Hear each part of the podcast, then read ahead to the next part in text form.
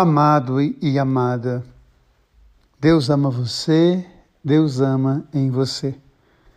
Olhando para a palavra de Deus, a gente vai perceber que os Atos dos Apóstolos estão contando para nós a história do nascimento da igreja.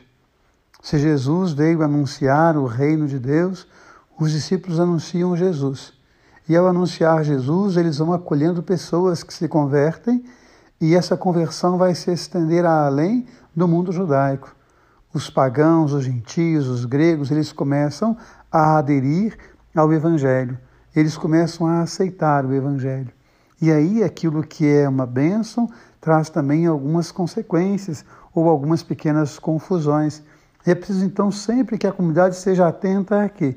A força do Espírito Santo. E assim vão tomando decisões e a palavra de Deus hoje traz para nós a formação dos diáconos, aqueles que foram formados pelo Espírito Santo para servir. Servir a quem? Servir aquelas pessoas que precisavam da palavra e do pão. Não apenas o pão da Eucaristia, mas também o pão material, o pão do dia a dia, o nosso arroz com feijão. Porque na comunidade todos eram irmãos. Na comunidade todos tinham acesso àquilo que era o bem comum, e a vida foi, é e será sempre um bem comum. E é bonito então a decisão dos apóstolos.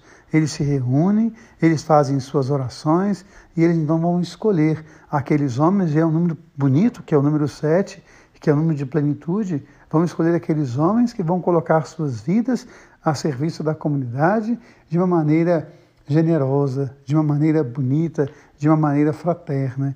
E quando nós olhamos o Evangelho, a gente pode juntar o Evangelho à leitura de Atos dos Apóstolos, porque fala de uma travessia. Então há uma travessia. A comunidade que era predominantemente judaica faz uma travessia. Agora os pagãos são acolhidos no Evangelho. E isso não acontece sem turbulência. Por isso, na travessia para Cafarnaum, a barca passa pela tempestade. E é assim na história da igreja. Sempre nós tivemos as tempestades, sempre nós tivemos as turbulências, mas é importante saber que Jesus está no nosso barco, que Jesus é a força, é a fonte, é o sustento da nossa barca, do nosso barco. Precisamos sempre estar em oração para quê? Para vencer as tempestades e seguir o caminho que Jesus propôs para cada um de nós. E o caminho que Jesus propôs para cada um de nós é exatamente este: Deus ama você. Deus ama em você. Amém.